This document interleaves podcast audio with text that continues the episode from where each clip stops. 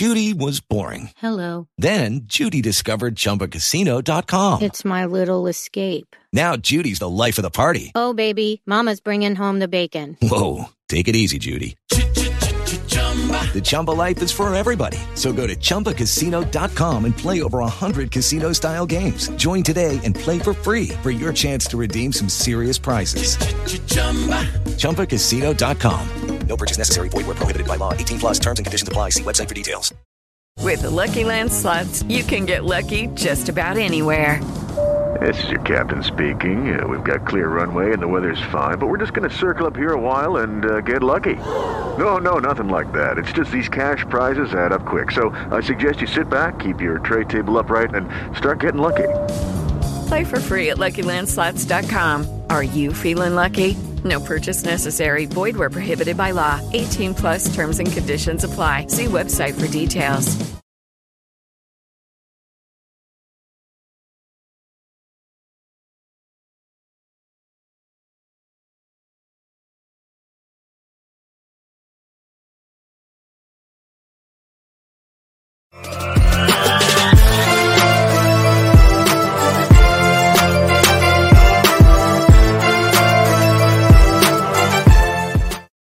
Good evening, everybody, and welcome to Carving It Up Live right here on Twitter, as well as the Carving It Up YouTube channel and the Grid Network's YouTube channel.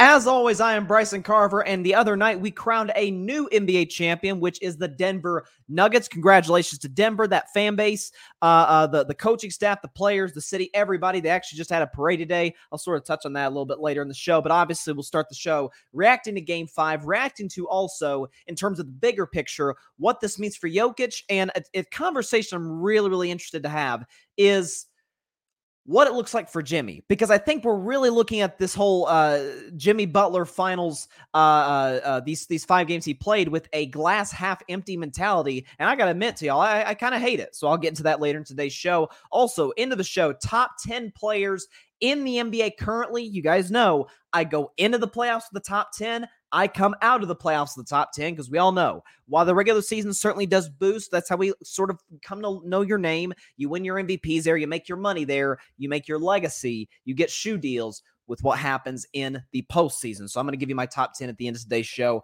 as well. Like I said, load of show. And also one of my favorite segments I do probably 4 to 5 times a year, depending on the sport, is looking at the good old-fashioned television ratings regarding the NBA playoffs, and I will get to that later in today's show. I think you're going to be really, really fascinated with what I have to say regarding that. But first, we have a new NBA champion, and that hurts me to say as a Warriors fan. You know that. We'll be back next year. Point being, in 5 games, by a final score in Game 5 of 94-89, the Denver Nuggets won their very first championship in franchise history, and here's how it went down. Looking, finds Struce back to Lowry. There it is, three-pointer. Won't go, rebound, Caldwell-Pope. They're not going to foul. The Heat will let it play out. It's over.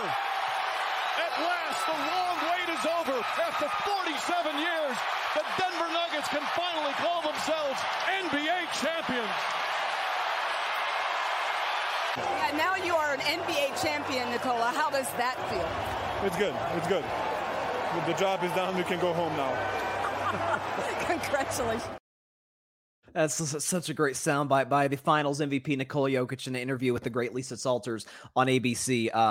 The job is done, and we can go home now. It was like just such a so opposite of how Giannis reacted in 2021, with just tears coming down his face, winning a championship for the Bucks the first time in 5 decades. Steph Curry last year, we saw emotional he got, made me emotional as a Warriors fan and as a Steph fan, being able to break through, keep this dynasty going last year. Jokic was like, yeah, it's cool. You know, we won the championship, and all right, I'm gonna go chill now. Like it's just, it's kind of refreshing, honestly. It's not nothing against Giannis and obviously Steph, but just sort of see the difference. And again, you can have different superstars in the NBA. Nikola Jokic and how he carries himself, and certainly how he plays the game, is just that. He is a different superstar, but different does not always mean bad. And certainly that is not his game. Let's just put it this way. Let's talk about Game 5 first. That one, especially for it to be the last game of the NBA season, the last NBA game that counts that we'll see for 4 months. Not exactly the most aesthetically pleasing. basketball game that you'll watch, not just by the score, but by shooting percentages. Again, Denver, Miami shot 34% for the field, 25% from three. And then you got Denver, 45% of the field, which is way better than Miami.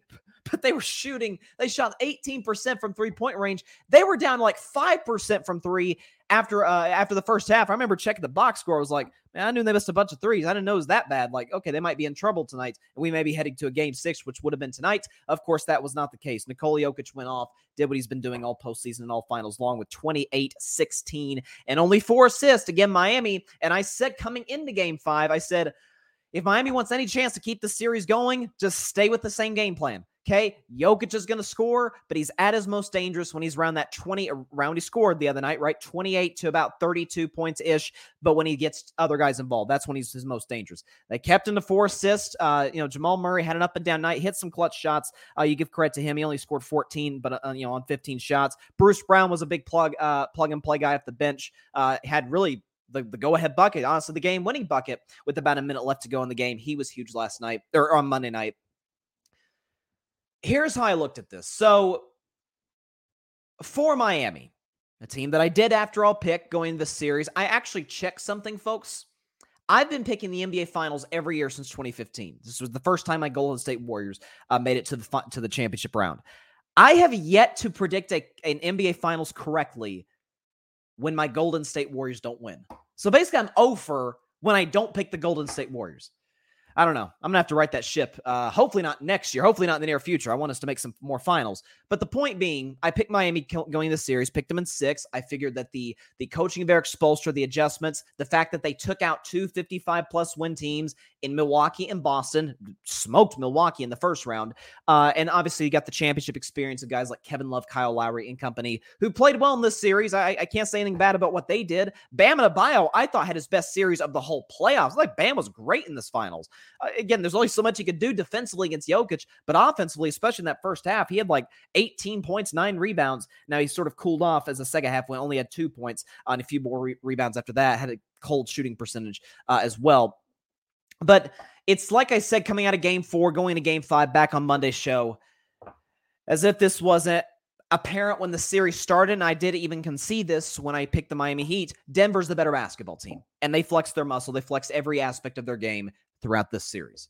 So it feels sort of fitting that they won in gentleman's sweep fashion. I'll start with Denver first, as far as sort of the breakdown of the game, and then I'll get to Miami and one individual in particular, Jimmy Butler. That game the other night was part of what makes Denver so great. It's what makes not necessarily all-time great team, because I'm not saying Denver's an all-time great team, this Nuggets team. Could they be a dynasty? Maybe. I think dynasty talk's a little premature. They just now won their first championship. But what makes a great team great is they have numerous different ways to win. They can win pretty. They can win ugly like the other night. And Denver did that. Again, only scoring 94 points, one of their lowest point totals. Might have been their lowest point total entirely this entire NBA postseason. But again, I sort of alluded to the whole dynasty thing. Like there's this, hey, can Denver become the next dynasty? Well, first and foremost, I think the current dynasty has not exactly ended yet in Golden State, but that's neither here nor there. Because 5 years from now, very good chance Golden State's probably not going to be a dynasty anymore. I think Steph will still be great in 5 years, but Clay won't, Draymond won't. Denver has a chance, and here's why. Part of being a dynasty is not just what you have, but what's around you. And the reality of the situation is, I've said this most of the regular season, all of the postseason, and barring some crazy offseason moves, and it is the NBA, so anything can happen this offseason with the draft and especially free agency and trades. I don't anticipate this changing. The fact that the Eastern Conference, to me, is clearly better than the Western Conference. West has Denver, who's going to be the title favorite going into next season. Certainly, they'll be the Western Conference favorite.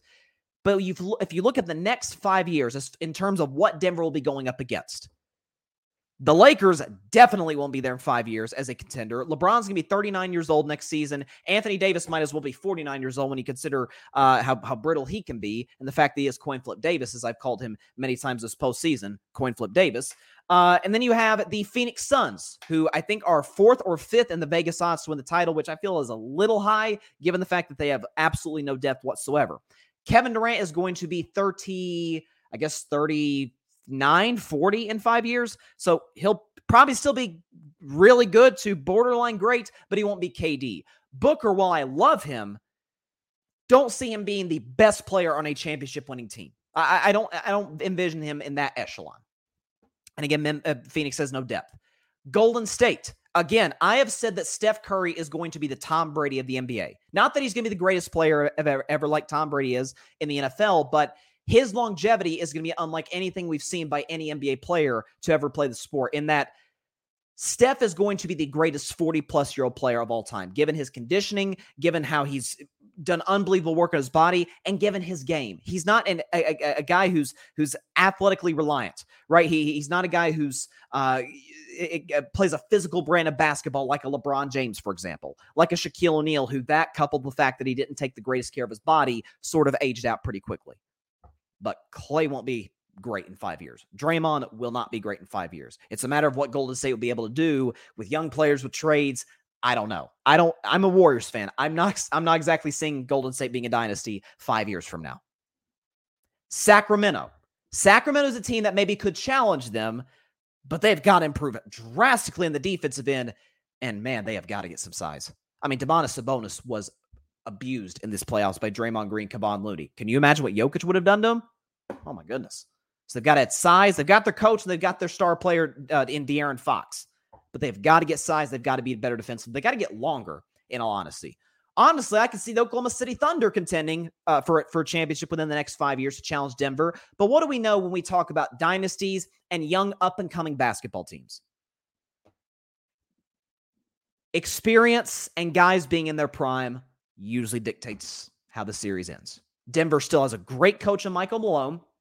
They have currently, to me, the best player in the NBA, Nikola Jokic. Jamal Murray is only getting better. Again, this is his first season coming off of that ACL tear, and look what he did. There's no question, knock on wood, he stays healthy next year. He's going to be an all-star a season from now, 9 months from now-ish. You still have plenty of pieces like Aaron Gordon, who's locked up for the next couple of years in terms of his contract with Denver. You got guys, do they bring back Bruce Brown? We'll see. I'm not saying he'll be a huge player in the next 5 years for Denver. Michael Porter Jr. is locked in for the next couple of years, and albeit he had a bad shooting series, you anticipate he'll get better at being a young player that he is. Yeah, Denver can be the team in the Western Conference in the next half decade. So congratulations to the Denver Nuggets. Hats off to them. They deserve all the praise they're getting, as any champion gets when they win the NBA Finals.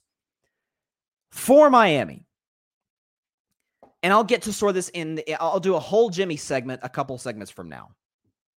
But as far as this game, as far as this season, as far as this playoff run, I don't want to, the last thing I want to do, these are professional athletes, is sound like the Little League coach when their team gets knocked out in Williamsport and you see all the kids, they're sad and they're crying and the coaches are, you know, they're like, I hate that this run had to come to an end. There's like a bittersweetness to it, right? I don't want to sound like that because, again, these are professional athletes. This is the NBA Finals. Miami really doesn't have anything to hang their heads over.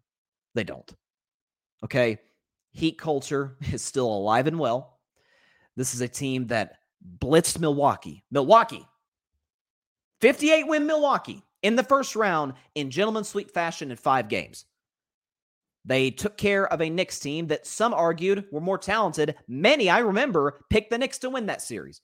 And at one point, Miami led 3-1 and they closed them out at home in Game 6. Boston. You can say, well, they almost blew that 3-0 lead to Boston. Well, A, they led 3-0. B, they outplayed them in 5 of the 7 games. The only 2 games where Boston outplayed them was 4 and 5. Game 6, Miami just got really unlucky with the tip-in by Derek White. Game 7, they humiliated them at the TD Garden. And in the NBA Finals, they lost to a team that was better. They lost to a team, again, obviously Jimmy's the best player in the Miami Heat. The gap between Jimmy and Nikola Jokic is the gap between the Grand Canyon. I'm not the Grand Canyon. It's the gap between Denver, Colorado, and Miami, Florida.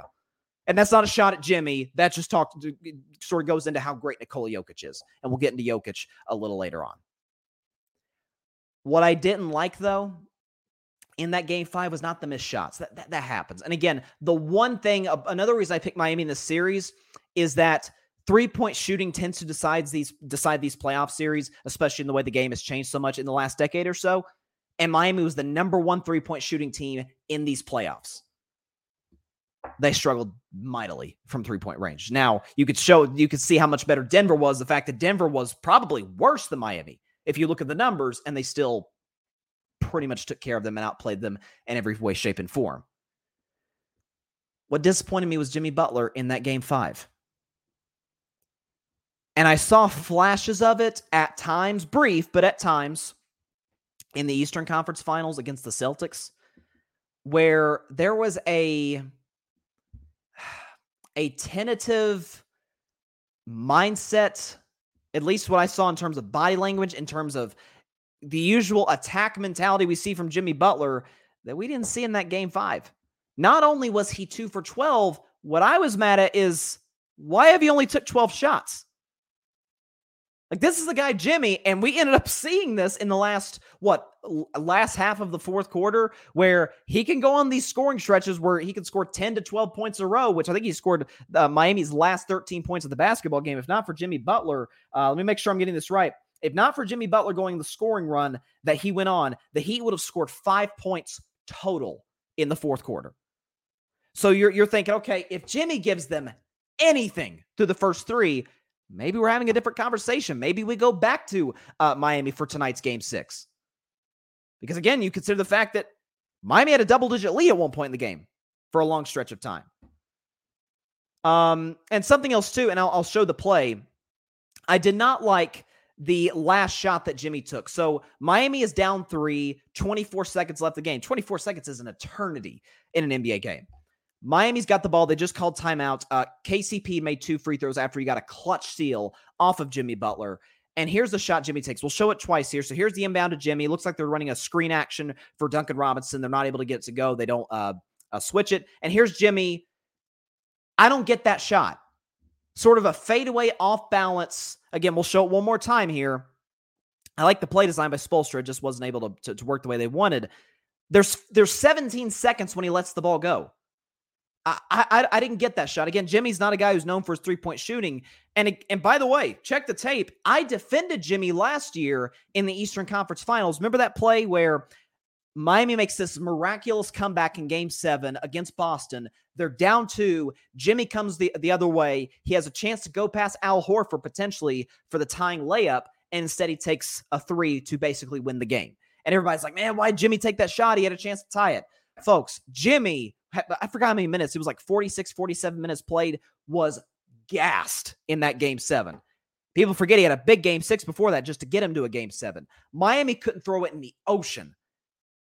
Are you sure they survived the 5 minutes of overtime? You say, well, momentum. Look what happened to Kevin Durant with the Brooklyn Nets against Milwaukee. KD hits that tying shot. Remember, his toe was barely on the three-point line.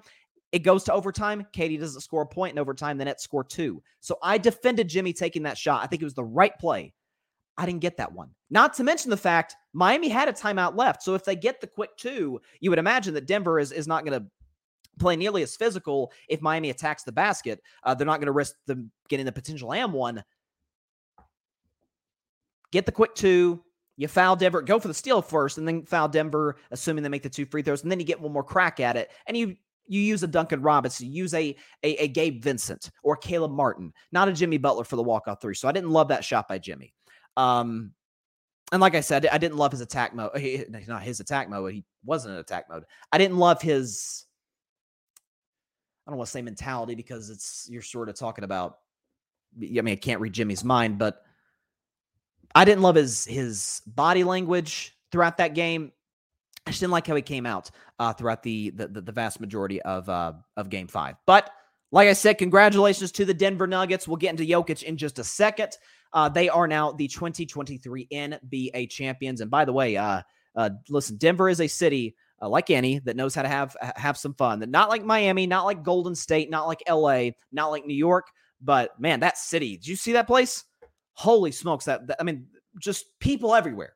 So hats off to the city. They absolutely deserve this moment. My man, Jamel Crothers. What's up, Jamel? Here at the grid. Jamel says Denver were bullies the whole playoffs. 16-4 record. They have a chance to be a solid team for the next 2 to 3 years. Agreed. And I'm glad you brought up the record, Jamel, because I was actually going to kind of touch on that in the Jokic segment. Like that's, you know, I feel like it's almost not getting enough credit from a historical context, certainly in the modern era, that it really should be. So absolutely great point, Jamel. And Jamel also says, Jimmy was tired and drained by Game 5. You can see it. Yeah, he was. And you could say, you know, Game 6 against the Lakers back in 2020, you saw that same thing where, remember, Jimmy had the 40-point triple-double in Game 5. We all thought the Lakers were going to close that game out, close the series out in Game 5. And Jimmy goes nuts, extends it to a Game 6, and the Lakers just pummel Miami, and Jimmy doesn't play well. I could see that, but again, and some of that's the altitude, obviously. There's the adjustment from you've been in Miami for basically a week, and then you fly back to Denver and having to adjust to that. Like, there's a reason, fun fact, by the way, the Nuggets are have the NBA record for the highest home win percentage in NBA history. A lot of that has to do with the altitude. So I get that to a certain degree, Jamel, but in the same breath, well, actually, no. I was going to say we wouldn't give guys like LeBron or KD or Steph or Giannis an excuse, but then again, and I'll get to Jimmy a couple segments from now, but it's sort of like a preview of that. Jimmy's not those guys. And again, I don't think that's necessarily a bad thing. But again, I'll get to Jimmy individually later in today's show. To Jokic. Because I want to give the finals MVP his love and his share. So I feel like I have to do a little bit of clarifying on today's show about Nikola Jokic. Longtime viewers or listeners of Carving It Up, and if you are one, God bless you. We appreciate you supporting this show. Tell your friends about it, by the way. Longtime fans of Carving It Up know that I have been a Nikola Jokic skeptic for the last couple of years. I've been very vocal about the fact I thought Steph Curry should have been the 2021 MVP over Nikola Jokic. And in 2022, I feel like they really changed the rules for Jokic in order for him to go back-to-back. I thought it should have been Giannis. This year, if I had a vote, I would have voted Joel Embiid. But again, as I've said before about the MVP, whether people like this or not, you validate or invalidate whether or not you should have been MVP in the playoffs. I get it's a regular season award. You get it around the time the second round rolls around. But you validate or invalidate once the playoffs come into fruition, come into play. Embiid was awful by his standards in the playoffs. Awful. Jokic put on one of the great playoff runs we've ever seen. Don't believe that? I mentioned this on Monday's show. I looked at every finals MVP. So the very first finals MVP was given out in 1969 to Jerry West, who infamously is the only player to win finals MVP when his team lost the finals, which the Lakers did that year. So from Jerry West in 1969 to Nikola Jokic in 2023, I looked at all the finals MVPs and their total playoff numbers. Again, we're only finals MVPs and their playoff, not finals, playoff numbers. And again, there's some finals MVPs in there. You're like, Cornbread, Maxwell, Andre Iguodala, even Kawhi Leonard. People forget this. His first finals MVP, 2014, his numbers don't exactly, jump out at you. 14 points, 6 rebounds, 2 assists. Now, shooting percentage is good. Here's what I looked at with Jokic. Okay. Jokic, 14th all-time in scoring in the playoffs by a finals MVP. You're like, 14th? That's good, right? I mean, we've had 50-plus finals MVP, so 14th is impressive. 9th all-time in rebounds by a finals MVP. Again, we've had some amazing centers throughout the history of the game. Obviously, Shaq and Kareem and Wilt, guys like that. 2nd, this one blew me away. 2nd all-time for a single postseason for a finals MVP in assists. 2nd, I think only Magic Johnson was higher. Magic was the only one who beat Jokic in that regard. 9th all-time in field goal percentage. 2nd all-time in three-point field goal percentage. He's the only guy in the top 15 in all of those categories. That's what he just did. Jamel mentioned in the comments. Rightfully so. Nuggets went 16-4 in the playoffs. Gentlemen swept the Timberwolves in the first round. Their hardest series, which is kind of, you look back now, and if you're a Phoenix Sun fan, like, actually, we should feel pretty good today. We have no depth, and we took the Suns 6, or we took the Nuggets 6, and we may be in better position than we thought. Maybe we shouldn't have fired Monty Williams. But the hardest series was against Phoenix. That was a 2-2 series, and then Denver totally blew them out in games 5 and 6. swept the Lakers in the conference finals, and then gentlemen swept the Heat in the NBA finals, 16-4. That ranks in the last 30 years. So going back to Jordan's Bulls, basically, to now. Last 30 years, the 2023 Denver Nuggets have the fifth best record, playoff record, of any champion ever. First place is, to me, far and away the greatest team of all time, the 2017 Warriors. Then you've got the 01 Lakers, the 99 Spurs, the 96 Bulls, then the 2023 Denver Nuggets, who are tied, by the way, with the 07 San Antonio Spurs. So they, and by the way, you consider the competition they went through in terms of individual players. So they beat Minnesota. Okay, it's Cat, it's Anthony Edwards. And then they have that Rudy Gobert guy. But second round, they beat KD, and they beat Devin Booker. Again, Booker had a couple of games where he shot. I still can't believe, I never got a chance to talk about this on my show because I was on vacation during the second round, during most of the second round. Devin Booker shot 75% from the field in two of the games. Played awesome outside of Game 6, and KD was outstanding in that series for the majority of it as well. Denver beat them. Western Conference Finals. Again, they're taking on a Lakers team that knocked out the defending champs at the time, my Golden State Warriors. Beat LeBron James and Anthony Davis, and a Lakers team that's one of the deeper rosters in all basketball. Swept them. Now you could say, well, games 2 through 4 were close. A sweep is a sweep. And then NBA Finals, a Jimmy Butler who was torching just about everybody. And a Heat team that was great from three-point range and solid defensively. They got whatever they wanted and shut down Miami for the vast majority of the finals. Now, I'm not going to sit up here and say Jokic had the toughest road to a championship in terms of teams they played. I think Dirk's 2011 run is up there.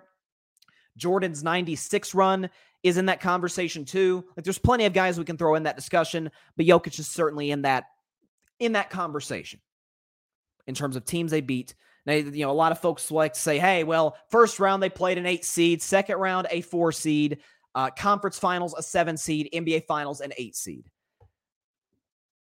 I don't know how many more times I need to say this, and this is something the NBA absolutely needs to address. There's no question about it. The regular season in the NBA in 2023 means absolutely nothing. Nothing. 8 seed Miami, NBA Finals. 7 seed Lakers, Conference Finals. 6 seed Warriors, Conference Semifinals. Like, how many more times are you going to need to, well, this team is good in the regular season. Who cares? Again, validate or invalidate once the playoffs roll around. So that seeding thing does not mean anything to me whatsoever. I think the NBA is trying to do its best to make its regular season matter. I don't think the in-season tournament is really the answer. Again, I think there's some stuff they need to work on with the All-Star game. By the way, real quick, I saw with the All-Star game that there was a suggestion to make it USA versus the world. The way the world has caught up to the U.S., I'm all in favor of that. You would have basically, if you're talking about the best U.S. players, Steph, KD, LeBron, Booker, guys like that, taking on Damian Lillard, taking on Jokic, Giannis, and hey, I'm all for it. I'd love to see that.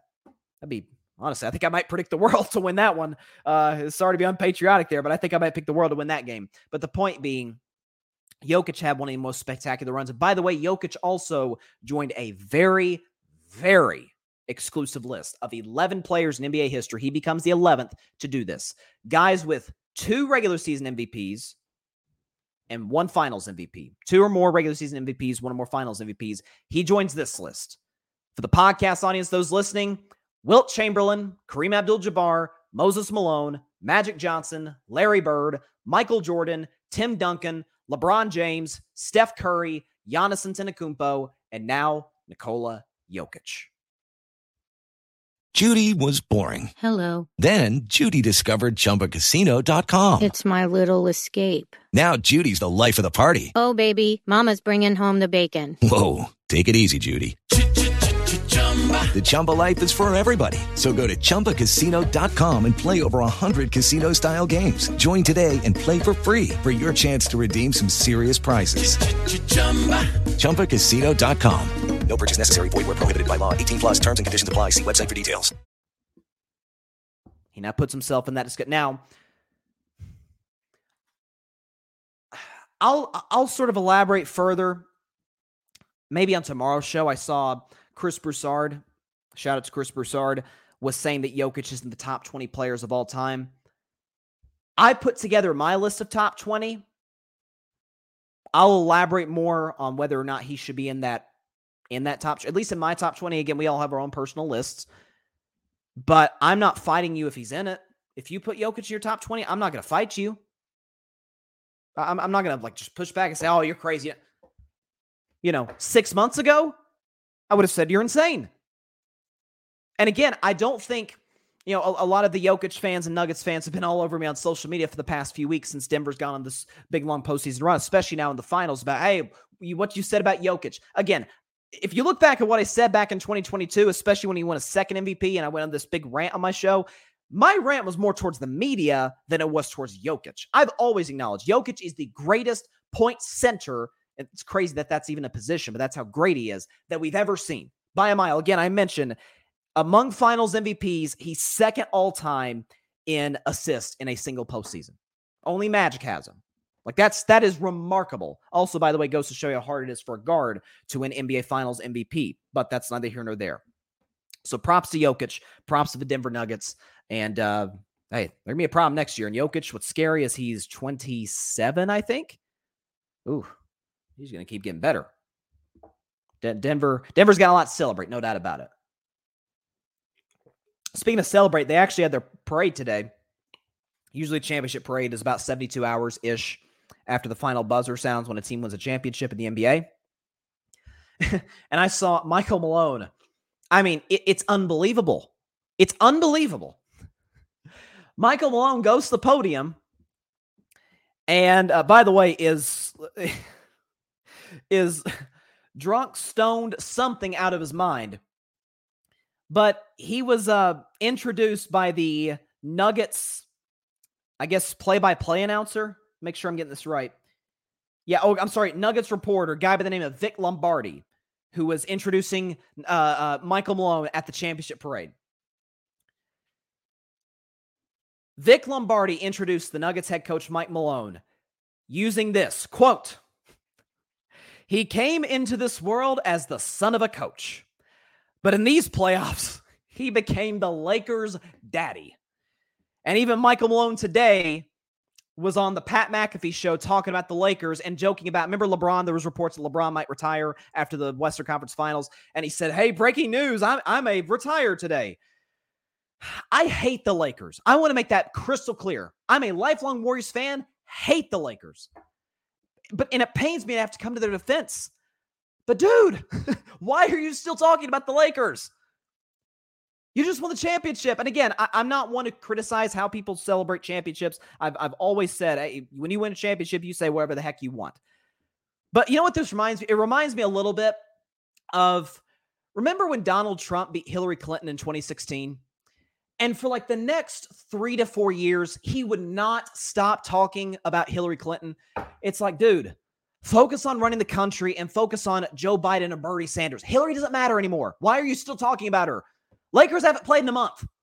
Why is Michael Malone still talking about them? He just played Miami. And by the way, it's not like the Lakers said anything that I know of and like malicious towards Denver. Because folks might say, well, Bryson, you know, your Warriors were talking a lot about the Grizzlies during their parade last year. Yeah, because the Grizzlies, as they're prone to do, would not shut up about Golden State. You know, Dylan Brooks was talking about the Grizzlies are the next dynasty, and meanwhile, he's no longer with them. Jaren Jackson was saying that strength in numbers, making fun of the Warriors' old saying. You know, John Morant was talking mess, saying the Warriors are old, and yeah, they Memphis took shots at Golden State. Golden State gets to take shots back when they win. That I know of, the Lakers didn't take any like major shots at Denver. So I don't get that. Listen, you say whatever you want when you do a championship, but geez, just rent free. I mean, I've even talked about today's show, or not on this show, but or today's show. But I've said during these playoffs that I almost feel like like scared almost to talk about any other team except for Denver. Michael Malone or the Nuggets fans might come after them. They can only, they're the only team that can get their shine right now. We can't talk about the draft. We can't talk about Wemby. We can't talk about the off season. No. All topics have to be Denver Nuggets. I'm all about trying to control the narrative to a certain degree, but my goodness. I don't like coming to the defense of the Lakers, but geez. Okay. Jimmy Butler. Let's do a segment on Jimmy because I think it's a very important discussion to have regarding individual players in the NBA. So at the end of today's show, I'm going to be ranking my top 10 players in the NBA. And I always do this every postseason where I come into the playoffs with a top 10. And again, some of the guys in that top 10, like Luka or Dame, guys didn't make the playoffs. And I come out of the playoffs with a top 10. And it's obviously looks very different. Not drastically different, but certainly there are guys that fell and guys that, like Jokic, obviously he was number 8 in my list. The last, either 7 or 8 on my list the last time I did it. Yeah, Jokic is going to be a little bit higher, safe to say. Spoiler alert, Jimmy did not make my list. He did not make the top 10 players in the NBA. And I don't think that's a shot. Him not playing that great in the finals, I don't think hurts him in any way. I think Jimmy's one of those guys where he's a multi-time All-Star. He's been to multiple conference finals. He had led the Heat to the finals just 3 years ago. Jimmy's one of those guys where I think he's in the rare position, especially guys that don't have a ring, of guys where he has mostly everything to gain and not a whole lot to lose. I talked about on last Friday's show, coming into game 4 of this series, where Denver was up 2 games to 1, game 4 was in Miami, and Jimmy, there was this whole thing, and Jimmy, shut it down, to his credit, but a lot of folks were saying, hey, if you look at Jimmy's numbers, they've gone down a lot since the ankle injury against the New York Knicks. Game 1, he twists his ankle, he misses game 2, and never really quite looked the same after that.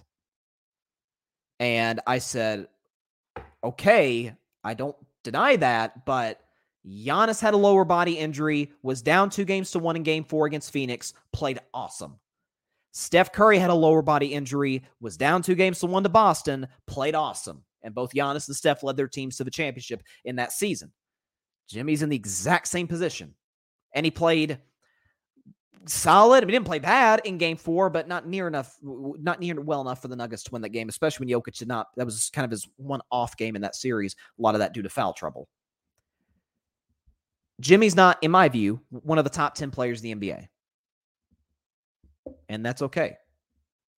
We do this in all sports, particularly the two that I think are followed the most, the two professional leagues are obviously the NFL, who are the king of television, and the NBA. And we do this every time the loser of the finals or of the Super Bowl, they come up short and we just rip them to shreds. Some cases that's fair. Most of the time, I don't think it is. We look at them as lesser than we did coming into that series. And my mentality has always been, A, you can only have one champion. Like, both teams can't win. And 2, why on earth should I look at Jimmy any less when the Heat were the 8th seed, took out the 1 seed Bucks, beat the Knicks, took out the 2 seed Celtics, and they lost to a team that was much better than them in the NBA Finals? I'm supposed to view Jimmy as less than. It's the argument that we hear all the time from Michael Jordan fans. And again, I'm not one to judge. If you think Jordan's the GOAT, if you think LeBron's the GOAT, I'm a guy who says LeBron's the GOAT, but I'm not saying you're an idiot if you think Jordan's the GOAT. I think that those are the only two guys, with the possible exception of Kareem, that can be considered the guy. But you hear this argument at times from Jordan fans where the whole LeBron 4-6 in the finals. Oh boy. Have you seen the teams LeBron played in the finals compared to the teams Jordan played? LeBron played the dynastic Spurs and twice played a Warriors team, certainly the 2017 Warriors, arguably the 2018 Warriors, that would have smoked basically any team in NBA history, with maybe the possible exception of the 01 Lakers, the 83 Sixers, or the 96 Bulls maybe. Like, I don't hold that against LeBron. Again, he took some awful Cleveland teams to the finals. I'm supposed to get hold against Jimmy for getting an 8 seed to the NBA Finals and losing to a better team? I don't look at Jimmy as any less of a player as I looked at him coming in. I've said he's absolutely top 15. He's sort of that fringe top 10. I've gotten the list right here in front of me. I've got him 12. I've got him in the 12th place spot, so a couple places off the top 10. A guy who is we've seen twice as capable of getting you to the finals. Again, there's guys in my top 10 who've never been to an NBA Finals. Guys who have been around a while, who have never been to an NBA Finals. MVPs who've never been to a conference finals. I don't look at Jimmy as less of a guy, less of a player. Again, we show his numbers, and I've edited, obviously edited this since the finals ended, but we did this last week on Friday, where yes, did his numbers go down substantially after the Bucks series? Again, you could tie a lot of that potentially to the game one injury against the Knicks. Sure.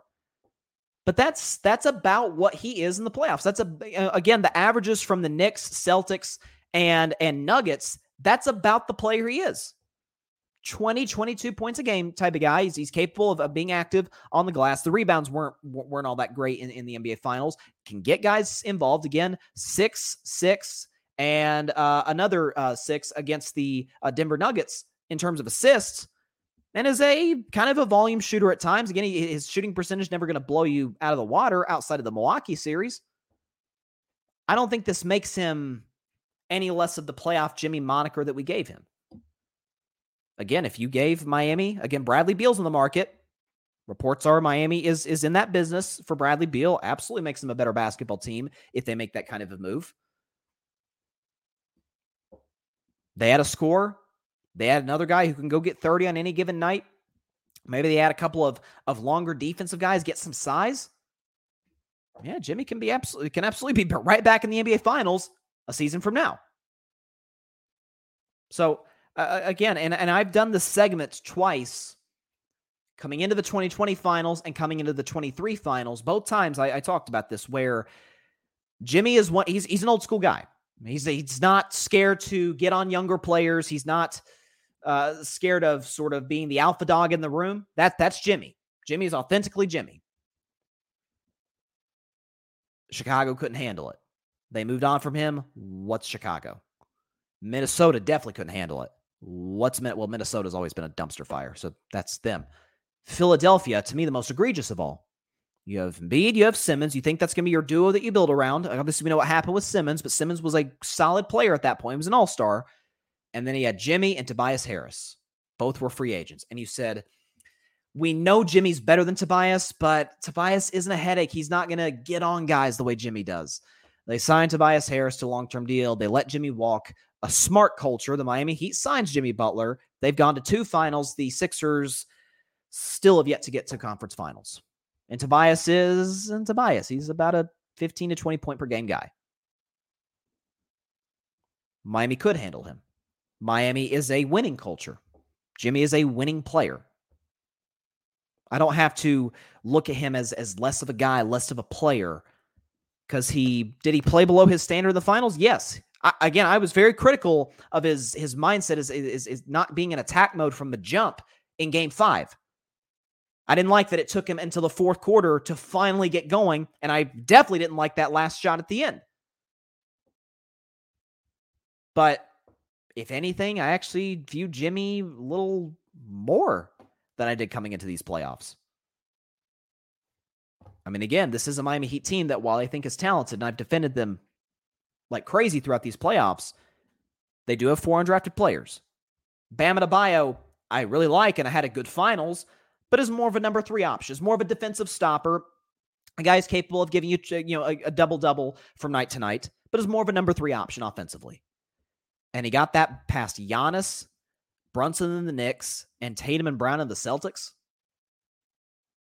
Actually, look at him, think higher of him today than I did coming into these playoffs. So, and we do this every year. And we looked at remember a couple of years ago when the Kansas City Chiefs lost to Tampa Bay in the Super Bowl, and we're like, oh man, some of these younger guys may overtake Mahomes as the best quarterback. Is Andy Reid, is he really the best coach? And then they lost Tyreek Hill. Oh, I don't know about Kansas City. And then they won the Super Bowl last year. Like, we don't need to overreact to a team losing the Super Bowl. They're really not that good. Well, I mean, they were one of the last 2 teams left. Evidently, they did something right. So did Miami. I actually saw a stat today that the Miami Heat and the Golden State Warriors have been to I have the stat on my Instagram. I want to get this right. They've been to 12 of the last 13 NBA finals. And ironically, have never met, which is crazy. Miami's been to 1, 2, 3, 4, 5. They've been to basically half of the finals in the last decade and a half. They'll be fine. As a matter of fact, I think they'll be better next year. They'll make the adjustments. They'll add some guys who fit Heat culture, fit what they need. And Miami will, I don't think I'm going on a limb and saying Miami's not going to be the 8th seed next year. So hats off to Jimmy. Outstanding playoff run. And man, Miami's not going anywhere. But it's not a knock on Jimmy to say, you know what, Jimmy, like I was talking about, hey, what Giannis did in 21 down 2-1 with an injury. What Steph did the same thing.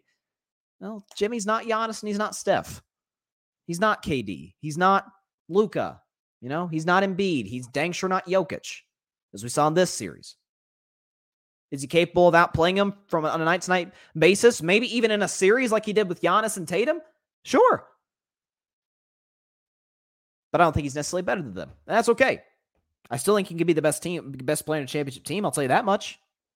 I do. Let's see. Do we have any updates? I did see this, by the way. Speaking of the Celtics, little offseason news. And this offseason is starting to, again, free agency. Today's June 15th. So free agency starts in about 2.5 weeks. Very, very excited about that. The NBA draft, by the way, the Grid 2023 NBA draft live reaction show is a week from tonight. We don't have a set time yet. It's probably going to be about 7:30 because we'll do like a pre-draft show. And then once the draft begins at 8 p.m. Eastern, we'll dive into that. My man Mike Guido, who just hit me up today, is talking about he's got the mock drafts and the scouting reports on over 100 players. So Mike's going to be involved. Barry's going to be involved, just like they have been the last couple of years. And so very, very excited. So a week from now, the Grid 2023 NBA Draft live reaction show, our third annual, by the way, will be live here on YouTube and on Twitter and maybe other platforms. So stay tuned for that. Judy was boring. Hello. Then Judy discovered Chumbacasino.com. It's my little escape. Now Judy's the life of the party. Oh, baby, mama's bringing home the bacon. Whoa, take it easy, Judy. The Chumba life is for everybody. So go to Chumbacasino.com and play over 100 casino-style games. Join today and play for free for your chance to redeem some serious prizes. Chumbacasino.com. No purchase necessary. Void where prohibited by law. 18+ terms and conditions apply. See website for details. But NBA free agency in a couple weeks, about 2.5 weeks. So we've got the Bradley Beal news that it looks like he and the Wizards are going to seek a trade. And then Danilo Gallinari, which I tweeted today, almost feels like an acquisition for the Celtics in that didn't play a dribble for them last year. Because remember, they got him on the buyout market after Atlanta traded him to, I think, San Antonio, who bought him out. Boston brings in Gallinari, and the poor guy has a catastrophic knee injury playing overseas, and they don't, again, that's a stretch four, solid defender, excellent three-point shooter, can put the ball on the floor. Like, that's a good, it feels like a pickup for the Celtics. So he opted into the last year of a 2-year contract with Boston. So yeah, good for them. That's a good little pickup for the Celtics. And again, we'll see, do they add Chris Paul? What does Boston do? There's a lot of questions for a lot of teams for this offseason. Lakers, Warriors, I don't know what Philadelphia is going to do. To me, the only way Philadelphia can sort of salvage what they have now is a trade for Dame. And again, I'm not so sure. Of course, I don't know if Dame has a no trade clause, so I don't think he'll have much of a choice in the matter. But then again, listen, Dame's been loyal to Portland for 11 years. They're not going to screw him over and send him to, Orlando or something. Although I do think Orlando's on the come up. I like Banchero. Okay, so in today's show, I'll do the top 10 players in the NBA. But, as I am prone to do, really wanted to sink my teeth into this here story. I think it's quite fascinating, in my humble opinion, is the fact that the 2023 NBA playoffs were the highest rated playoffs in 5 years, in a half decade. It's funny, 2020, I was lectured by many in the media, and believe it or not, many people I know in my personal life, oh, the NBA is dying. You can't, go political and all this and all that. And I laughed. The NBA wasn't going anywhere. Come on now. I do this with the NFL ratings every 4 years. I do the segment, and I'll do it again. The reason the NBA playoff ratings were low, by the way, in part was because of the fact that COVID pushed the season and they were up against the NFL's ratings, and the NBA nor anything can compete with the NFL. Again, the NFL is the king of television. The NFL was going to be out the NBA in terms of sports ratings. They always do. The election every 4 years draws attention away from sports, away from other forms of entertainment, onto the cable news networks, the Fox News of the world, the CNNs of the world, the MSNBCs, the CBSs, the NBCs, the ABCs, all the alphabet, right? All eyeballs go to those platforms during election season. A year from now, in the 2024 election, it's going to do the exact same thing. NFL ratings were down in 2016, 2020. People blamed Kaepernick in 2016, Black Lives Matter in 2020. Oh, that's funny. They went down those 2 years, and wait a minute. They also, what a coincidence, they happened to also go down in 2012. Oh, maybe a little correlation, because I don't remember athletes being all that political in 2012. Oh, ratings still went down. Why? Was Obama going to win re-election, or was Mitt Romney going to win? Everybody was tuned into that. Trump and Hillary in 2016, as I mentioned earlier in today's show. Trump and Biden in 2020. Whoever it's going to be in 2024. I always say, when you give, and I said this, by the way, during the All-Star game, the NBA's All-Star game, which was obviously just a travesty. It was awful. Some of that was because Steph Curry wasn't in it. But I've always said this, and I actually remember I brought this up when they showed the March Madness ratings, which were through the roof through the first couple of rounds. If you give the people a reason to watch, they will. Look at the women's college basketball ratings with the whole Caitlin Clark story, and then Caitlin Clark and LSU faced in the national championship game, and it was the highest rated women's college game ever. It was like 10 million viewers or something like that. People were tuned in. Oh, who's this Caitlin Clark kid? LSU. They're mowing through everybody in the tournament. All right, controversial coach. They've got Angel Reese. People are tuning in. Same thing in the NBA. How many storylines do we have in the regular season? Zilch. Because as I've said, the regular season means absolutely nothing. Oh, but once the postseason rolled around, we had a ton of stories. A lot of folks were introduced to, who are these Sacramento Kings? Dang, they're pretty good. Man, it's been forever since they've been in the playoffs, and they took the champs 7 games in the first round. Oh, and in that 7th game, whoa, Steph has the first 50-point game in finals history. Is he the greatest point guard ever? People have those discussions. Oh, Lakers were garbage the last year and a half. Oh, crap, they're in the playoffs. Oh, wait, you have Dylan Brooks saying LeBron James is old.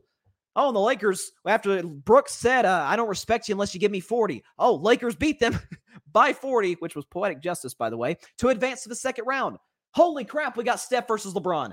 Oh, I never thought we'd see this again. We get Steph versus LeBron in the 2nd round. Highest rated series of the playoffs, by the way. Eastern Conference. Whoa. Miami knocked out Milwaukee. 8 seed beat the 1 seed. Are you kidding me? Wait a second. The Knicks are back. The Knicks are actually good.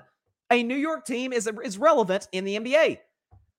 Again, you have the Boston-Philly series. Boston-Philly, I think, have met more times than any 2 teams have ever met in playoff history. So it's like another chapter to a decades-long rivalry. You have that. Conference finals. You have, Jokic. People are like, should he have been? By the way, I was one of them. Should he have been the MVP? Oh, Denver looks pretty good, but it's the Lakers, and it's LeBron, and AD's playing well. Whoa, the Nuggets swept the Lakers, and then the Eastern Conference Finals. Everybody, including myself, which I was very ashamed of, and I apologize to Miami for this, picked Boston. Boston's going to beat Miami. And then you have these NBA Finals, which, I'll be honest, weren't all that compelling. But you have the Jokic story. Jimmy Butler, can he get a championship? All that rolled into 2 months. Of course people were going to watch. Again, this whole notion of players being political hurts sports. It doesn't. You think NBA players are any less outspoken than they were 3 years ago, 2 years ago, 1 year ago, 7 years ago in 2016? I would argue more so. It doesn't affect the ratings whatsoever. And again, next year, we're going to have an election. Players from both sides of the aisle are going to be outspoken about it. The ratings are going to go down. But it's not because of the players. It has everything to do with the fact that all of our eyeballs go to all the... Because again, What do we like in America? We like polarizing candidates. Both the Republicans and the Democrats are not short on those. And so we want to see what new crazy stuff they have to say. What's going on? Or, you know, the Republican debates, which are in a couple months. There is, you know, what happens to the Democrat Party? They run Biden, they run somebody else. We're going to be paying attention to that. It's more important. By the way, it's more important than what's going on in the NBA. And I'm a huge NBA fan. It's more important. I saw the story. I'm like, okay, yep, just more ammo for me. 2024 is going to roll around. NBA ratings may go down. NFL ratings absolutely will go down. And then they'll come back up. I genuinely get a kick out of this false narrative that has persisted for almost a decade. It's not true. Again, reading, educating yourself. And again, I'm not in any way, folks, trying to insinuate, oh, I'm this, you know, highly educated. No. But it's about things are not always as they seem. Look into this. Is what this cable host telling me, is that really true? Well, let me look it up. Oh, that's not in the slightest bit true. Reading is power. That is a cliche that I believe in with every fiber of my being. Reading is indeed power. Okay, so NBA season is over. I'm as sad as you are. Really, I don't want to be negative or down in the dumps or anything of that nature, but this is kind of it's the dog days of the sports calendar year. Nothing against baseball, but midseason baseball is the most boring baseball. Opening couple months are great. And by the way, I want to give a big shout out to the New York Knicks because of them and a walk-off win last night. Yankees lose. To the Mets, shout out to Nemo, I think was the guy who got the walk-off hit, so shout out to them. But regular season baseball is not interesting. It's the postseason when, again, the ratings, which that's the case with any sport, the ratings go up in the playoffs, but it's more interesting. It's a more interesting game from a strategy standpoint. You get the best teams, the best pitching, the best offenses. But we're in for like another 2.5 months of searching for topics. Because the NBA season is over. But I have to fulfill my obligation, which I do every NBA playoffs, where I do my top 10 players in the NBA going into the playoffs and my top 10 players exiting the playoffs. So before we get into it, here's my top 10 going into the postseason, and I'll read it off for the podcast audience, 1 through 10, starting at number 1. I had Steph Curry, Giannis Antetokounmpo, Kevin Durant, LeBron James, Joel Embiid, Luka Doncic, Jayson Tatum, Nikola Jokic, Kawhi Leonard, Damian Lillard. That was my top 10. That has obviously changed since the playoffs. Now, again, you have a couple guys. When we bring this list back up, you have two guys who didn't make the playoffs, Luka and Dame. So whether or not they fall or rise or potentially stay the same, again, they didn't do anything to impact that because they didn't play a single dribble in the playoffs. All the other 8 plus other guys, because there are some new additions to the top 10 list, they did. So if I can go ahead and set the background music real quick, see if we can get this going. Here we go. All right, here we go. So top 10 players in the NBA. We will start at number 10, and he didn't move. Dame Dollar himself, Damian Lillard, who may not be a Portland Trailblazer 2 weeks from now. There was nothing that I saw from guys, at least from guys, you know, in the top 10 coming into the postseason, coming out of it, where I was like, okay, is enough to basically kick Dame out. Again, you look at what Damian Lillard, you say, well, Portland wasn't good this year. Portland's rebuilding, and they have a superstar on the roster, which is why they need to move him, why he himself needs to move on. Damian Lillard, folks, averaged 32 a game with 7 assists. By the way, a second highest rebounds he's averaged. Shot 46% from the field, which is great for a perimeter player. Shot 37% from 3, which is excellent for a volume 3-point shooter. Again, I have been a Dame fan for 4 years. Ever since he hit that walk-off against OKC, I've been a Dame fan since. This is one of the clutchest players in the league. Again, only he and Michael Jordan have 2 series-ending buzzer-beating shots. Dame had 2 against the Rockets in 2014 and the Thunder in 2019. He's obviously one of the best, probably the second best deep three-point shooter in the league to obviously Steph Curry. He's one of the best overall scores in the NBA. He has some 70-point games on his resume, some 60-burgers.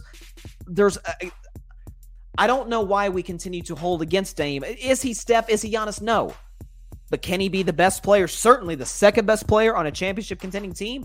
Absolutely. And I think we're going to see that in this offseason. Is it Miami? Is it Philadelphia? Is it Boston? Who goes after Damian Lillard? For Dame's sake, I hope it's a title contender. He'll see just like Kevin Garnett saw. KG played all those years. He wanted to be loyal to Minnesota, but the second he won a championship in Boston, Kevin Garnett, just this, his words, not mine, said the biggest regret of his career is that he didn't leave Minnesota sooner because he potentially could have won more NBA championships. I think Damian Lillard is going to be the same mindset. He'll be in a new team next year, and he is my 10th best player in the NBA. At number 9, in the 9th spot, we've got a new addition to the top 10, and that is Mr. Devin Booker. My lord, what this young man did in the playoffs. Now, I guess he's in his 8th year, so he's not that young. What he did in the postseason is unlike anything I've ever seen from an efficiency standpoint. He had 2 games, and he averaged over 30 in the playoffs as a whole. But he had 2 games against the Denver Nuggets, team that just won the championship, where he shot 70+% from the field. One of those games he scored, I think, 36. And the other game he scored 47. He had one game where he shot 80% from the field. Obviously, we know he, like Dame, has a 70-point game on his resume. A Phoenix Suns team that had Book, KD, and nothing else. They had an old Chris Paul, a DeAndre Ayton, whose relationship with Monty Williams was pretty much gone, and no bench. And the guys like Torrey Craig and Shamet, who had a solid game 4 in that series, that was about it. He and KD literally having to drag Phoenix, putting up insane offensive performances, numerous 40-point games, scored 30 virtually every game in the postseason, save for a few. By the way, in the regular season, he averaged 28. Shot 50% for the field, which, again, for a perimeter player is excellent. I've been on the fence of D-Book. Like, do I put him in the top 10 or not? I think he's absolutely in that class. Devin Booker, the 9th best player in the world currently. At number 8, and this may be a little bit controversial, but at number 8, it's the league MVP. It's Joel Embiid. This is a guy I had in the number 5 spot coming into the postseason. He drops three spots to the number 8 spot on my top 10. Here's why. I went to bat for Joel Embiid for the last month of the regular season. Like, this is the MVP, this is the guy, this is the guy. Led the league in scoring back-to-back years. Is probably the most dominant force outside of Giannis, in the league. Efficient as you could ask for from a center. Tremendous defensively. Does a solid job of getting his teammates involved. But he was bad by his standards in the postseason. And another concern I had for Embiid coming into these playoffs, it's a concern I had for Philadelphia. Can the big fella stay healthy? Took 3 games, and he missed 2. Game 4 against Brooklyn and Game 1 against Boston. Missed both. Now, credit to Philadelphia. They won both, but in that series, kind of plays up and down. Harden was actually the best 76er in that series. Again, I'm not a James Harden guy. He has a long history of choking playoff series. Harden was the best 76er against Boston in that Eastern Conference semifinal series. Yet and still, Embiid, Sixers, get a shot to advance to beat Boston, at the time defending Eastern Conference champions. You're up 3-2 with Game 6 on your home court. With the Lucky Land Slots, you can get lucky just about anywhere.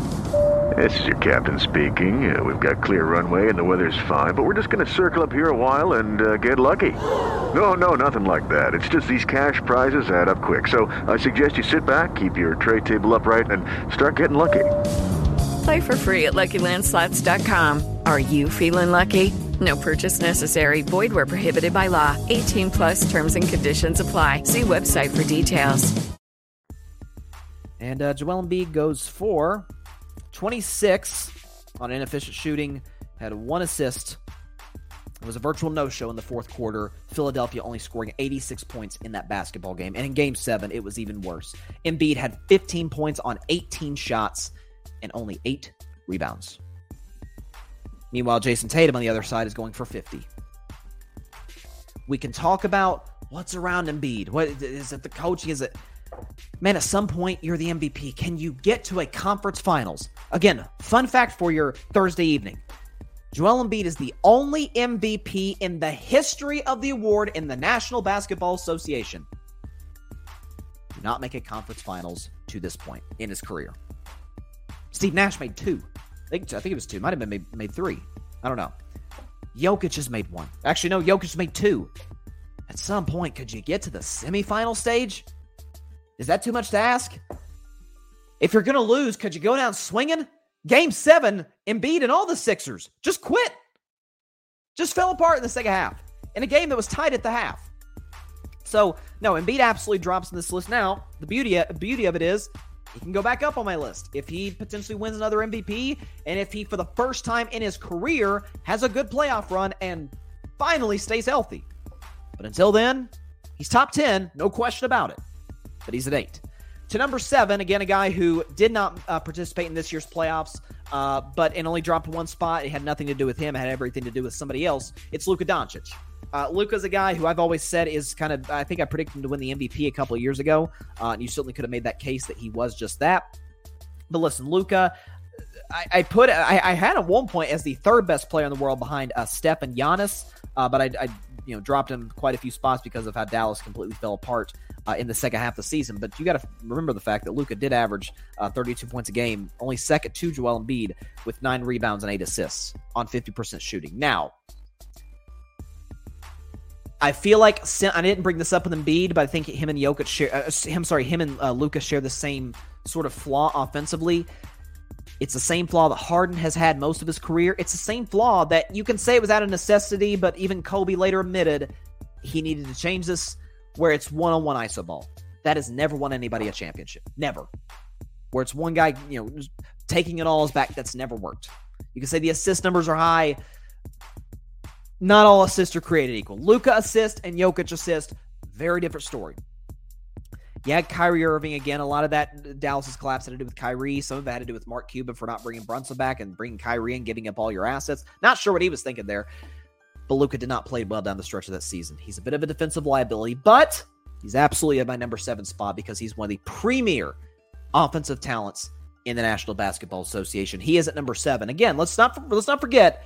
The dude did lead Dallas to the conference finals last year and beat a 65-win Phoenix Suns team, struck the fear of God in that Phoenix Suns team in doing so. So Luka, to me, is the 7th best player on the planet. At number 6, folks may think he's a little too high. I don't care. Jayson Tatum. I feel like I've called Jayson Tatum the Dak Prescott of the NBA. Is Dak ever going to be Mahomes? Is he ever going to be Burrow, Lawrence? Heck, I'm not real sure he's ever going to be Hurts, although I'm leaving that up for discussion. No, but Dak is really productive. Jayson Tatum, even more so. This is a guy who was in the MVP discussion the first half of the season. This is a guy who made his fourth conference finals in his career. In the 6 years in the NBA, he's made the conference finals 4 times, made the finals last year, and by the way, had the highest scoring Game 7, broke my man Steph's record. The highest scoring Game 7 in NBA history.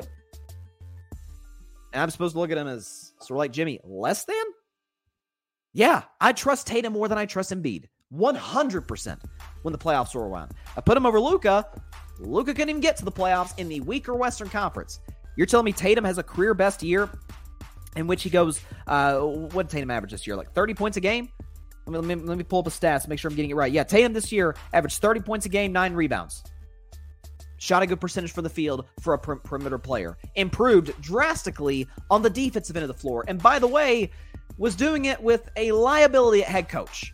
Last year, he has Ime Udoka, who was in the top 5 for coach of the year last year. And now Joe Mazzulla, who...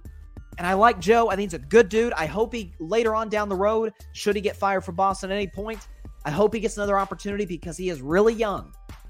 He might be one of the bottom 5 coaches in the NBA. And Tatum still got that Celtics team to within 1 game of the NBA Finals. I'm supposed to look at him as less than? Yeah, no, Tatum is absolutely the 6th best player in the world. I would take him in a heartbeat over Embiid in the playoffs, and I would take him over Luka because he's better defensively. Going to number 5, removing the top 5 now, the Slim Reaper himself, Mr. Kevin Wayne Durant. Kevin Durant goes to number 5 on my list. Let me make sure I'm getting this right. I had him at 3 coming into the playoffs, in large part due to the fact that in the regular season, he had the very first, we talk about 50, 40, 90 seasons, he had the first 55 40-90 season. 55% from the field, 40% from three, 90% from the free throw line. And KD was outstanding these playoffs. Average over 30 a game in the postseason, was, as he tends to be, incredibly efficient. The problem was in that Denver series. Again, I'm not holding against Kevin that they lost to Denver. Again, the Lakers got swept by Denver. I do hold it against him the fact that in that game six, let me make sure I'm getting this right, because Phoenix the team fell apart, but KD individually was not good. KD in this game scored 23 points, but the vast majority of that was in the second half of that game. He was like in the single digits in the first half, and Denver won that game essentially by 30 points. So I do hold that against Kevin a little bit. He still has yet to make a conference finals post Warriors, but it is a weak Western Conference. Can Phoenix make some moves this offseason? Maybe Kevin Durant can get Phoenix to the conference finals, which they got back to that in 2021. But he's still absolutely... I've always called KD the most gifted, not the greatest, but the most gifted offensive player in the history of the game. He can get whatever shot he wants, whenever he wants it. But I've always... The one thing with KD I've always questioned is, can he lead a team to a championship? Being the best player in a championship team is different than leading them there. He was the best player on the Warriors in 2017. Steph was better in 2018, but can he be the leader of a title team? We have yet to see that. We may get to see him and have that opportunity a year from now with a full season in Phoenix, which is a way more stable culture than Brooklyn. And I'm sorry, I think I'll take Devin Booker over Kyrie Irving as a teammate any day of the week. Moving to number four, it is the king himself. It is LeBron James. Dun, dun, dun. LeBron James, the fourth best player in the NBA, in my view. I had him at four coming into the playoffs, and I had him at fourth coming into the playoffs, and he didn't move. Why should he? He takes a Lakers team that finally Rob Pelinka wakes up from his year-and-a-half-long nap, understands, hey, wait a minute, I've still got LeBron James, and while he's not prime LeBron anymore, he did average 30 in the regular season again. Anthony Davis, when healthy, is one of the best two-way players in the NBA. Maybe we can use the assets that we have that don't fit our team at all and turn them into assets that really work for us. Let's bring in Rui Hachimura. Let's bring in D'Angelo Russell, Malik Beasley, and Jared Vanderbilt. Oh, what do you know? The Lakers got hot at the end of the regular season, made the playoffs, took out the Grizzlies, mowed the Grizzlies. I mean, that was the most lopsided six-game series I think I've ever seen in my life. In the one of the few close games in that series against Memphis, game four, LeBron had a 20-20 game. Over 20 points, over 20 rebounds. At age 38, in the game six closeout against my Golden State Warriors, a series I still think we might have had a chance to come back from 3-1 in. LeBron said, no. Well, I'm not letting happen to me what I did to you in 2016. LeBron in that closeout game dropped 39 and 9 on 10 for 14 shooting, 2 for 3 from three-point range. And even the closeout game against Denver, where the Lakers did get swept. I understand that, but it is Denver. I don't think that's exactly a knock. LeBron dropped 40, 10, and 9 and played every second outside of four in that basketball game. He's not the best player in the world anymore. Don't think he'll ever be that again. But what he's still doing at the age he's doing it, still is one of the best distributors in the NBA, one of the most efficient scorers in the NBA. Not as good defensively, I'll give you that. I'll take any of the three guys above him defensively. But newsflash, LeBron James is still pretty good at basketball and absolutely can still be the best player on a championship contending team. If you're the Lakers, though, if you want to make sure that he doesn't contend for any more titles, sign Kyrie Irving. You will guarantee that. To number three, a guy who's at the number two spot last year, at the number one spot 2 years ago, but absolutely drops in this instance. It's my man, Giannis Antetokounmpo. Giannis drops to the number three spot. He was at number two coming into these playoffs.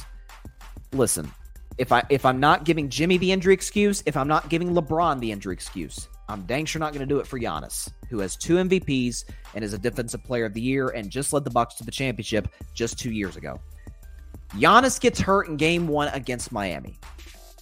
Loses again. The Bucks go on to lose two of the next three games. Comes back in game four against Miami. Disappears in the fourth quarter. Shoots a terrible percentage from the field. And even worse, the game five was even more egregious. Milwaukee goes into the fourth quarter with a 16-point lead. At home, mind you. And some of the blame goes on Bud, some of the blame goes on Holiday, and on Middleton. But Giannis in this basketball game took 23 free throws. He made 10. And in many times in that fourth quarter seemed to run away from the basketball while Jimmy Butler was out there getting whatever he wanted against the Bucks defense. Now Giannis is still undeniably spectacular. Probably still the best two-way player in the NBA. By the way, again, averaged a cool 31 and 12. And 6, by the way. I've always said Giannis is an underrated distributor on 55% shooting for the regular season. He's still the Greek freak. I think doesn't go far enough in describing how great this guy still is. And a year from now, could he claim that number one spot from either Steph or Jokic? Absolutely. We'll see what Milwaukee does in the offseason. Was it Adrian Griffin, I'm pretty sure, is the guy they named their new head coach. Like him, think he's an upgrade over Bud. We'll see what happens. But there was no way. By the way, the team Giannis lost to in the first round is the team that Jokic made quick work of in the NBA Finals. That is a knock. No question about it. But Giannis is still spectacular. Absolutely the third best player in the world. Number 2, and I love him, but I'm objective. I have to do what the eye test tells me to do, and that's watch the games. He did drop a spot. Steph Curry. Steph Curry is the second best player on the planet. So, listen, I dropped him for the fact that Golden State did go out against the Lakers in 6, and the Lakers proceeded to get swept by the Nuggets in the Western Conference Finals. And you consider the fact that Jokic averaged, a triple-double for the NBA playoffs, a 30-point triple-double on 50% shooting. By the way, I'll get to Jokic in just a moment, who's obviously the best player in the world. As for Steph, though, what more can you say about this guy? He's insane. This year, despite dealing with numerous injuries throughout the course of the regular season, averaged 29, 6, and 6 on that close to 50-40-90 shooting as a 6'3 guard. Not to mention the first round against the Sacramento Kings, not only did he average over 30, he did something that Jayson Tatum would do just 2 weeks later. But Steph can always say for the rest of his life, he had the very first 50-point Game 7 in his career. And a fun fact from that game, Steph, by that 50-point game, he was the first player in the history of the NBA playoffs to score 20 or more points from shooting the three and 20 or more points in the paint. Steph Curry, not Giannis, not Embiid, not Jokic. Steph scored over 20 points in the paint in a Game 7 when all the defensive attention is geared towards you. And even in that second-round series against the Lakers, in the Game 4 loss in which the Warriors' ascension of the season came to an end when they lost to the Lakers, went down 3-1, Steph dropped a 32-point triple-double with 14 assists. He's an underrated defensive player. As my man, the logo himself, Jerry West, said the other day on Paul George's podcast, he's better defensive than people give him credit for and is still absolutely the most lethal offensive force in the game of basketball. Wardell Stephen Curry II is the second best player in the world and will look to reclaim his spot as the best next season. And you know what that means. The best player on planet Earth today is Nikola Jokic. Nikola Jokic, today, June 15th, 2023, is the best player in all the land. So, let's be objective about this. Jokic in the NBA playoffs averaged 30, 13, and 9, coming off a regular season in which he almost averaged a triple-double again. While I didn't think he should have won the last two, the two league MVPs he won, hindsight's 2020, he absolutely should have won this year. When you consider his value to the Nuggets, Embiid's value to the Sixers, and quite frankly, what you saw from the two of them in the postseason, it was night and day. You consider the fact that he is one of the best scorers in the NBA. He is undeniably the best distributor in the NBA as a freaking center and is still one of the best rebounders in the game of basketball. He also happens to be, arguably, I would put him a spot above Giannis in this regard, the most efficient player in the league because of the fact that he can shoot the three at a very high clip.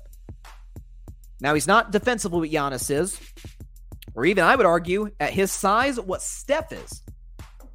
But he's the one guy in the NBA, and all great players have this, but Jokic even more so, where what's the game? It's literally pick your poison guarding Jokic.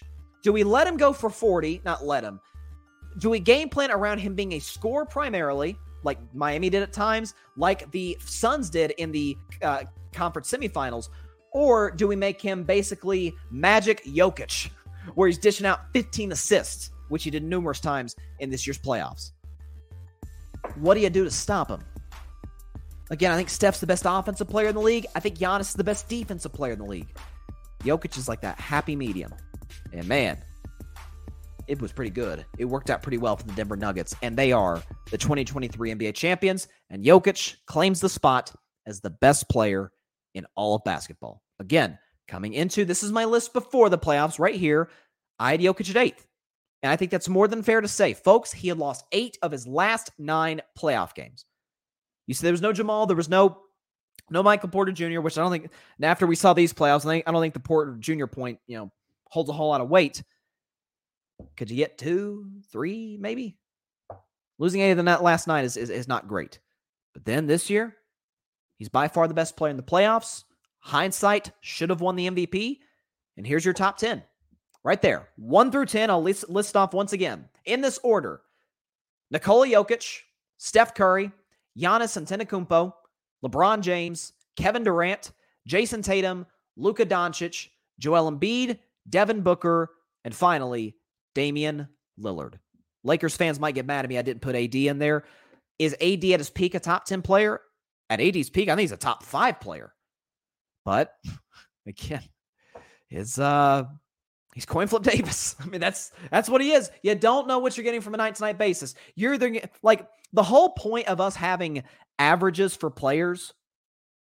Let me check AD's overall stats this regular season. Hold on, where is he? Anthony Davis. Okay.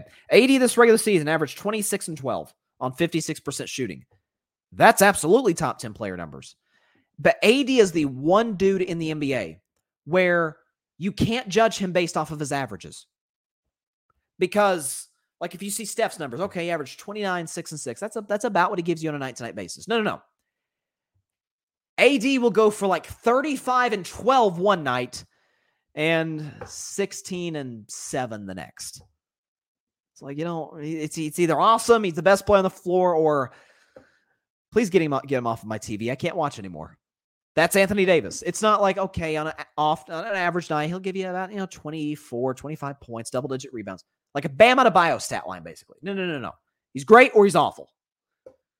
So I couldn't put him there. I came that close to putting De'Aaron Fox in the top 10, but I'm like, I can't lose. Now, he was great in the first round. I'm not going to poo-poo on De'Aaron Fox. And I think he's got a great chance of being in that top 10 next year. But I couldn't put him in after losing in the first round. Now, there's not a whole lot of shame in losing to the Warriors, but still. That's what I got.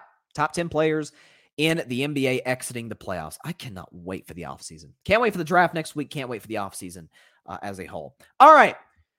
That is all the time we have for today's show. Appreciate everybody stopping by as always. Be sure to catch Carving It Up Live tomorrow night at 6 p.m. Eastern, 3 p.m. Pacific time on Twitter, as well as the Carving It Up YouTube channel and the Grid Network's YouTube channel. And be sure to like, share, comment, and take 2 seconds out of your day. Hit that big red subscribe button. It helps the channel grow exponentially. And please go subscribe to the Grid Network. That is GRYD, the Grid Podcast Network, any and everywhere you get your favorite podcasts, be it Apple Podcasts, Spotify, iHeartRadio, Google Podcasts, and any and everywhere you listen to your favorite podcasts. And it would warm my heart, and wherever I think of the Grid's hearts, if Carving It Up, as well as the other amazing content creators, their shows, is a part of your rotation of favorite podcasts. That would make us feel really good. But we do have some awesome content creators, so please check out the Grid Network. All right.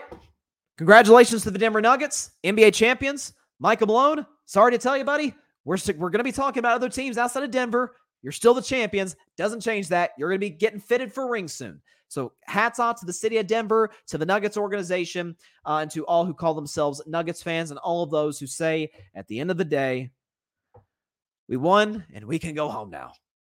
That is right. Have a great evening, everybody. Please continue to stay safe out there. Please be sure to take care of your physical as well as your mental health. And please be sure to call your local state representatives and senators to demand change for gun violence. Tragically, we actually had a shooting in Denver after the championship was won. Like, we've got to address this problem, folks. So please do whatever you can to contact your local representatives. Have a great evening, y'all. See you on tomorrow's show. God bless y'all. Peace out. All right, I'm going to go home now. Thanks so much for watching the show on YouTube. Be sure to click that big red subscribe button and go check out the other clips and full shows of Carving It Up Live. Have a blessed day.